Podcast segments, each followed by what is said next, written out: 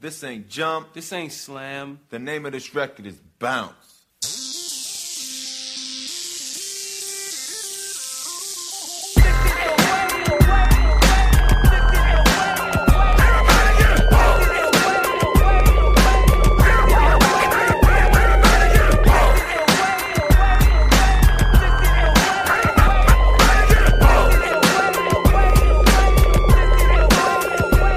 Up, everybody? Jack Maloney here with Friendly Bounce, Hardwood Paroxysm Basketball Network. These are our special season preview podcasts. Uh, today I'm with Ryan, aka Tyne Prinz, and Taylor Smith. We're about to talk about the Los Angeles Clippers, who had quite the eventful offseason. Uh, last year, obviously, a very good season. They went 56 and 26, third place in the West. Uh, they went to Western Conference semifinals, um, where they had the huge collapse against the Rockets, up 3-1, and then the Rockets came back. Um, so they picked up Pierce, Paul Pierce.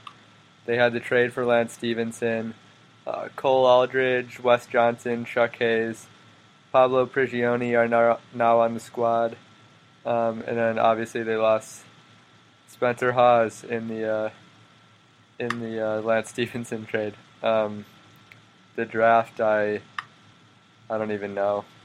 I, I'm they probably drafted someone, but whatever. Um, let's just let's just get it out of the way and talk about the DeAndre Jordan situation.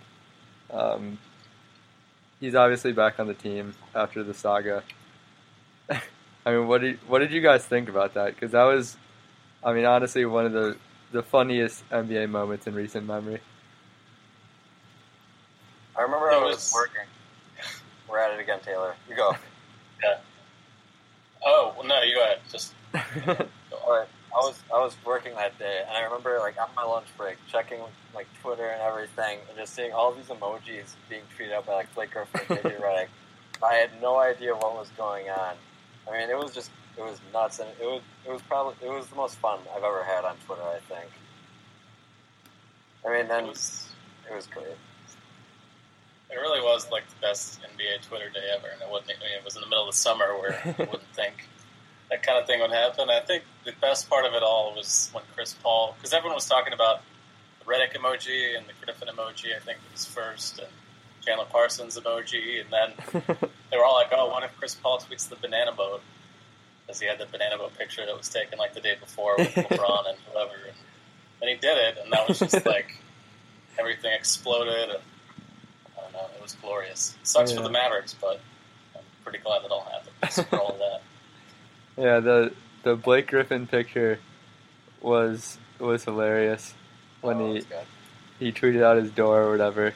But yeah, like the whole thing was so bizarre. Like they, they so many people were making it seem like the Clippers like showed up at his house and were like holding him hostage until he agreed to come back, which like we found out wasn't really the case. Like Jordan contacted them first, but like we didn't know that at the time. It was it was so weird following that in in real time. And yeah, Twitter like that's something that 10 years ago you never really hear about. Like I feel like that's a story that comes out like 25 years later in a book and everyone's like, "What? Like that really happened?"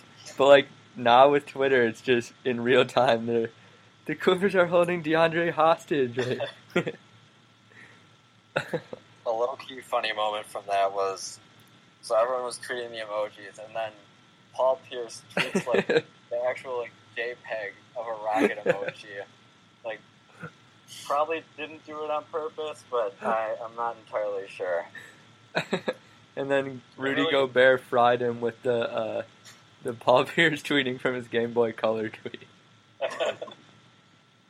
It really was like portrayed as a hostage situation, though. Like Mark Cuban's driving around Houston, like unaware of DeAndre's like address or something like that, like trying to get his address from his agent as if he hadn't been there like the day before. And even all the misinformation that came out made it even better than it already was. it was so It was- great. Glorious. Um, so yeah, obviously he's a huge part of their team, and we know what he brings, um, along with Chris Paul and Blake. I don't really think we need to talk too much about them. Like that's been their their crew for a while, and we we know what we're getting out of those three and Redick. Um, what do you guys think about the Pierce edition? I mean, he had a great playoffs for for Washington. Do you think? And then um, I don't know when this will drop, but uh, we're recording it on the day we recorded it. Um, Zach Lowe just tweeted out that Wesley Johnson is is probably going to start. Uh, do you just see that as as Doc Rivers looking to rest Pierce and just bring him along slowly? Yeah, um, uh, I think that Paul Pierce, obviously, the only reason they brought him is for the playoffs, and he, he hits big shots, and he really brings that veteran presence along with Chris Paul. And then um, Wes Johnson, not really sure what he's going to bring, just because he hasn't really had been in a good team, so his stats have come in weird context.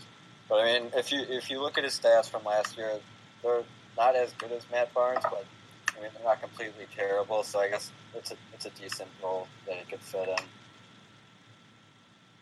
Yeah, and they have enough other wings like Jamal Crawford's still there, and obviously Redick, and uh, you know Lance Stephenson. They have enough guys that can probably masquerade as threes for a while, and they can play small with that, or Mm-hmm. you know, with Griffin at the five potentially for stretches. And it's totally a playoff move, obviously bringing Pierce in just to make sure they have some sort of kind of stability and some leadership in the room that they may not have had before. Uh, I think on the whole, they upgraded that position just because Pierce plus Johnson, I think, would be better than just old Matt Barnes at this point. So long term, I think it'll pay off. Wesley Johnson's just whatever. He's like a league average three point shooter, so Yeah, they're not totally punting on it, but at least for the beginning of the season, they can get away with it a bit. yeah, and then like, I mean, with if you're running out Chris Paul, Blake, DeAndre, and Redick, I mean Wesley Johnson's not bad, but it honestly doesn't matter too much who you're running out there with them. Like, you're gonna be all right. Yeah. Um, and and I definitely see like Wes Johnson. I mean, he might drastically improve, but just because he's starting doesn't mean like I, I can't see Wesley Johnson closing games for them. No, Uh, that just seems you know Pierce can play 20 minutes a night maybe and yeah. Finish the games and hit big shots if they need them. But the regular season, you know, it's 82 games. It'll thin out, and the good teams are going to be the good teams, and they're going to finish in the top half. and right. Stay healthy regardless of what Pierce does. Right. Um, speaking of, of small forwards, they they obviously had the the Lance Stephenson trade. Um, I mean, what do you? He last year was a complete disaster in Charlotte. That that didn't work at all. I I, mean, it can't get worse. But do you do you guys see Lance being a, a significant factor on this team? Uh, either way, like positively or negatively, like how much do you think he really impacts this team now that they have Pierce and Wesley Johnson? And, I mean, like they brought in Josh Smith too, and you know the rest of the talent they have is is Lance really going to factor into this team? I mean, a few years ago with with Indiana, like, he was a huge part of their playoff success. Uh, now he's you know he's had a fall from grace. But what do you guys think of of Lance Stephenson on the Clippers? Um, I think, I think the way they could best utilize him is as a secondary ball handler, especially on that second team. I mean, I don't know if you really want Austin Rivers or Pablo Prigioni running your offense, and I mean, that's what that's what he was best at in Indiana as the, sixth man. So I think I think that might be a decent role for him. Their their bench, their, their like second squad is a little wacky.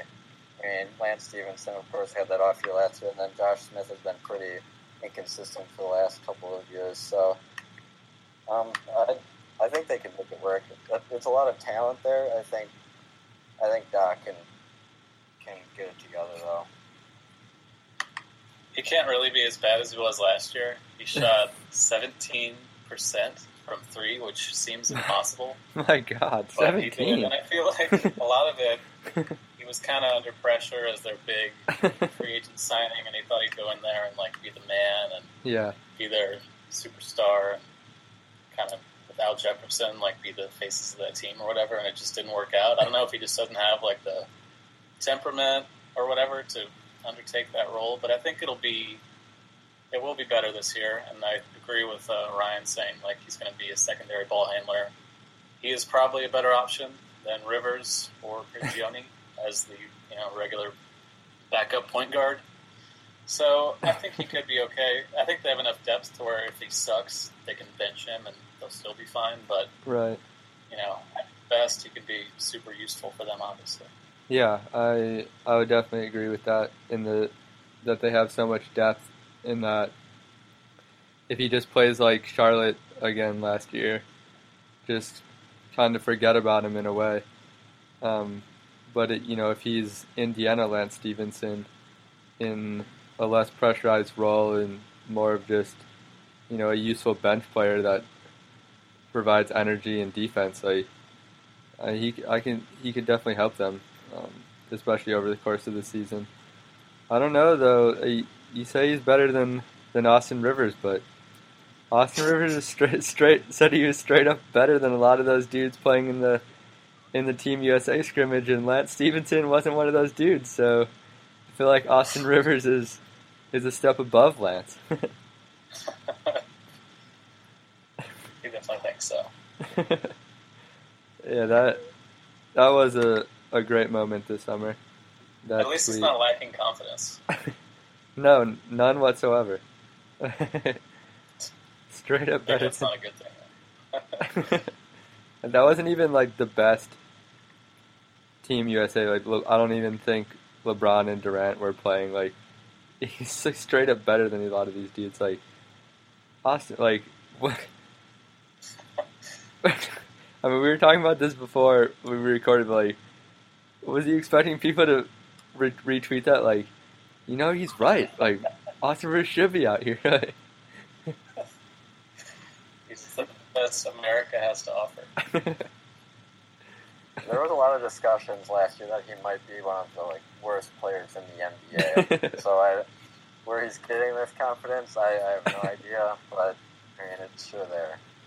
I he needs to go go play for like some team in Eurobasket. Just become a naturalized citizen of like Latvia and just run the point for for the Latvian team. Like Jerome Randle was was running the point for Ukraine. Like that that way he can prove himself. Beat Team Also, USA. There was a Porzingis running Latvia. the Latvia team actually the Latvia team wasn't really that bad. I mean, segue into Eurobasket talk, but I, they that wasn't a terrible team. Surprisingly, they didn't even have Porzingis. But um, yeah, you guys have any other final thoughts about the Clippers? You want to talk about Josh Smith at all? Kind of forgot that they brought him aboard. That's uh, he revived his career last year with the Rockets. I Um, mean, they can't they can't have a worse backup big situation than Glen Davis and Spencer Hawes. so, and he's a great passer, and he, he's kind of he's got a similar-ish skill set to Griffin. So I think Yeah. there's some nice kind of redundancy there a bit with the second unit. So I think you know as long as he channels his Rocket self and not his Piston self, Yeah. I think it'll be a positive. Especially at the minimum, that's a bargain for a dude that yeah, He's as good as he is. He's still good, despite having a crappy reputation now. He still can be quite useful. Yeah, and I'm pretty sure he's still young, like 29. Uh, yeah, he won't tu- he won't turn 30 until December. Like he's been around for so long that you think he's a lot older, but apparently still still not even 30. I didn't quite realize that. But yeah, like um, he's got talent, plenty of talent, and he just if he uses it correctly, that's yeah, way way better than Glen Davis. yeah, it showed last year when Houston brought him off the bench. I mean, it, it was obviously a better fit for him, a better role, and that's what he's going to be doing in LA. So I can't imagine it would be it would be too different. Word. Yeah, they they um, I mean pretty quietly really improved their their big man situation with Chuck Hayes and Cole Aldrich. Like I mean those aren't superstars, but you really had nothing I mean they didn't really have too much to work with and compared to what they have last year, that's a lot better situation when your five bigs are you know, your top three bigs are Blake, DeAndre, and Josh Smith, and then you have Chuck Hayes and Aldrich as four and five. But that's, I mean, that's a pretty good bench rotation of bigs. Spencer Hawes was really horrible last year. Yeah, that was. That was like the worst signing of the summer. Did they give him like four years or something? yeah, it was like three for 25. he couldn't crack the rotation ahead of Glen Davis at the end. Big was a baby. mess. All right. Cole Aldrich averaged a block a game last year, so they got that rim protection in the second unit. Yeah, Cole's not Cole's not half bad. Um, but yeah, I, I mean, 56 and 26 last year. What do you guys? I mean, I think they're just going to be around the same. The West is, who knows? The West, they're going to be a top four team probably in the West, and then we see what happens in the playoffs. Do you, do you guys see them? You know, either making a vast Im- improvement on that, or a, or sliding a little bit. I mean, all the moves they made were to increase their depth, especially for the, the postseason. So, I mean, I, I, I don't know if they're necessarily in that, that top tier of Western Conference teams yet, but I mean, I wouldn't be surprised if they if they go far or even made the finals. I mean, Chris Paul, Blake Griffin, those are like two of the top ten guys in the league, and that that's usually a pretty good formula of, Yeah. for for succeeding in the postseason. Yeah, I think they'll be in that gaggle of teams, you know, like San Antonio, Oklahoma City, and Houston, kind of vying Yeah. for the second spot in the West behind Golden State. And the big thing will be that depth, like you just said. Like they ran out of gas last year in the playoffs because they had to Yeah. play so many minutes in the first round. They had that war against the Spurs, and Griffin was just done by the end. Getting guys like Smith and Hayes potentially and Aldrich, you know, I think that'll help, and they know to keep themselves fresh for the end. So they're a contender for sure, I think, and should be there at the end. Word. All right, that's uh, that's a wrap on the Clippers. I'm Jack. That was Taylor and Ryan with me today.